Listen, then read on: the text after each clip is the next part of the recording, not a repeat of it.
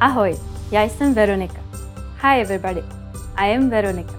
Welcome to CzechClass101.com's Česky za 3 minuty, the fastest, easiest and most fun way to learn Czech. In the last lesson, we learned how to be grateful to people by saying děkuju. In this lesson, you will learn some of the most common greetings used in the Czech Republic. Připraveni? Are you ready? Tak začneme. So let's start. The most common informal greeting is ahoj. Ahoj.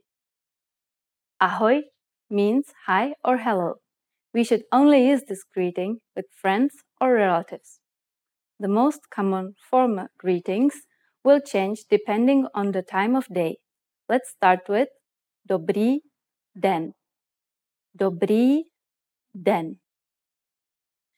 Literally, Dobrý den means good day.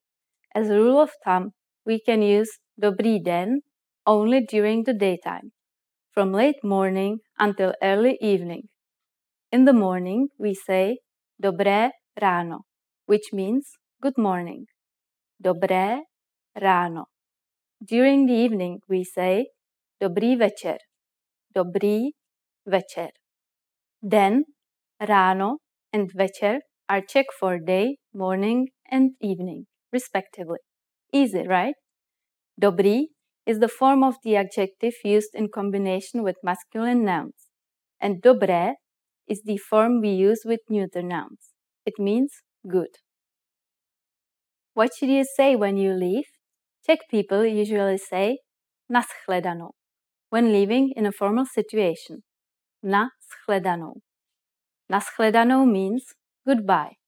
If we say goodbye to friends or our relatives, we use the informal word ahoj.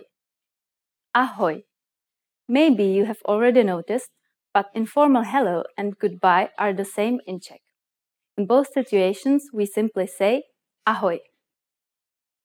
Now you can greet people in many different ways in Czech. Let's review them all again.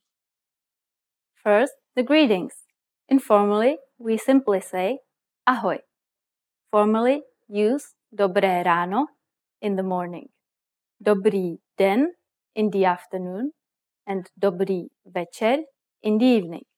When leaving in a formal situation, we say nashledanou.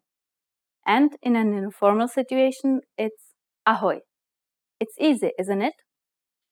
Now it's time for Veronika's insights. You can also hear other greetings in the Czech Republic. For example, young people might use nazdar for hello when they meet each other.